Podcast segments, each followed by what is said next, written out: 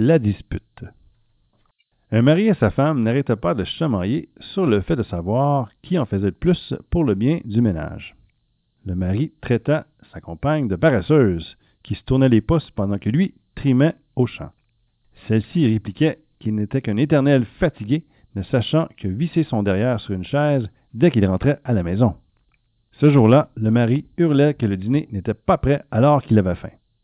La femme répondit qu'il n'avait qu'à le préparer lui-même, étant donné qu'elle n'avait pas quatre bras. L'homme lui retourna de tac-tac. Pour les petits travaux que tu as à faire, moi j'en aurais fini en un rien de temps. La femme dénoua son tablier, le lança à la tête de son mari et le mit au défi. D'accord. Moi, moi comment tu vas t'y prendre? Demain, j'irai au champ et toi, tu t'occuperas du reste. Comme tu voudras. Tu verras que mener l'attelage, c'est une autre chose que mettre une marmite sur le feu. Je verrai ce que j'ai à voir. Mais toi, prends bien garde de tout faire sans rien oublier. Elle énuméra dans le détail tous les tâches à accomplir pour la journée du lendemain. Au matin, sa femme partit et l'homme restera douillettement sous la couette en pensant qu'avec un peu de méthode et d'organisation, il viendra à bout de ses menus travaux féminins et en un tournement. Il se leva tard et entreprit de mettre les bouchées doubles. Tout en réduisant le grain en farine dans le mortier avec un pilon, il attacha astucieusement la baratte à faire le beurre à son bras. Ainsi, il pilait et barattait du même geste. Il agitait avec entrain quand des gamins du village l'avertirent que son veau s'était échappé. Il laissa tout en plan pour courir après l'animal. Ses jambes se prirent dans la baratte et tombant, se relevant, glissa sur le beurre qui s'était répandu. En se relevant, il bouscula le panier à la poule couvet. Celle-ci s'enfuit en cacatant. Quand il revint après avoir rentré le veau dans l'enclos, la truie, entrée par la porte restée ouverte, mangea la farine. Il la chassa.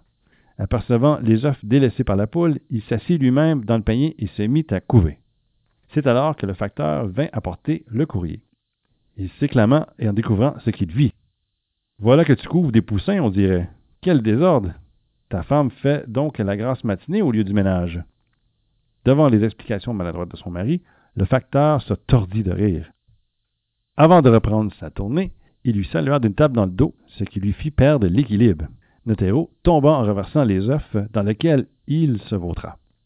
Se relevant avec une douleur terrible au dos, il se laissa tomber pensamment sur le lit et déchira les dédrons. Les plumes s'envolèrent et se collèrent sur la bouille du beurre et d'œufs dont il était enduit. C'est à ce moment que sa belle-mère se présentant pour une visite. À la vue du désordre, elle pensa que sa fille était devenue bien paresseuse pour ne pas mieux tenir sa maison. Découvrant une créature épouvantable affalée sur le lit, la brave femme saisit un balai et frappa le malheureux emplumé jusqu'à la chasser vers la porte en hurlant. Sors d'ici, Satan! C'est toi qui as ensorcelé ma fille pour qu'elle soit si paresseuse et s'attire la colère de son mari. Quitte cette maison et n'y reviens jamais. Fuyant les coups, le gendre disparut dans la forêt sans demander son reste. Sa femme, qui rentra des champs, croisa cet être étrange sans le reconnaître. Arrivée chez elle, elle fut accueillie par les paroles joyeuses de sa mère. Entre sans crainte, ma fille. Je viens de chasser le démon de ta maison. C'est lui qui est en cause de tous vos disputes. La jeune femme ne comprit rien à cette histoire. Mais elle a dû constater qu'en effet, depuis ce jour, son mari ne la traiterait plus jamais de paresseuse. Chacun accomplissa sa part de travail et ils vécurent dehors en parfaite harmonie. La fin.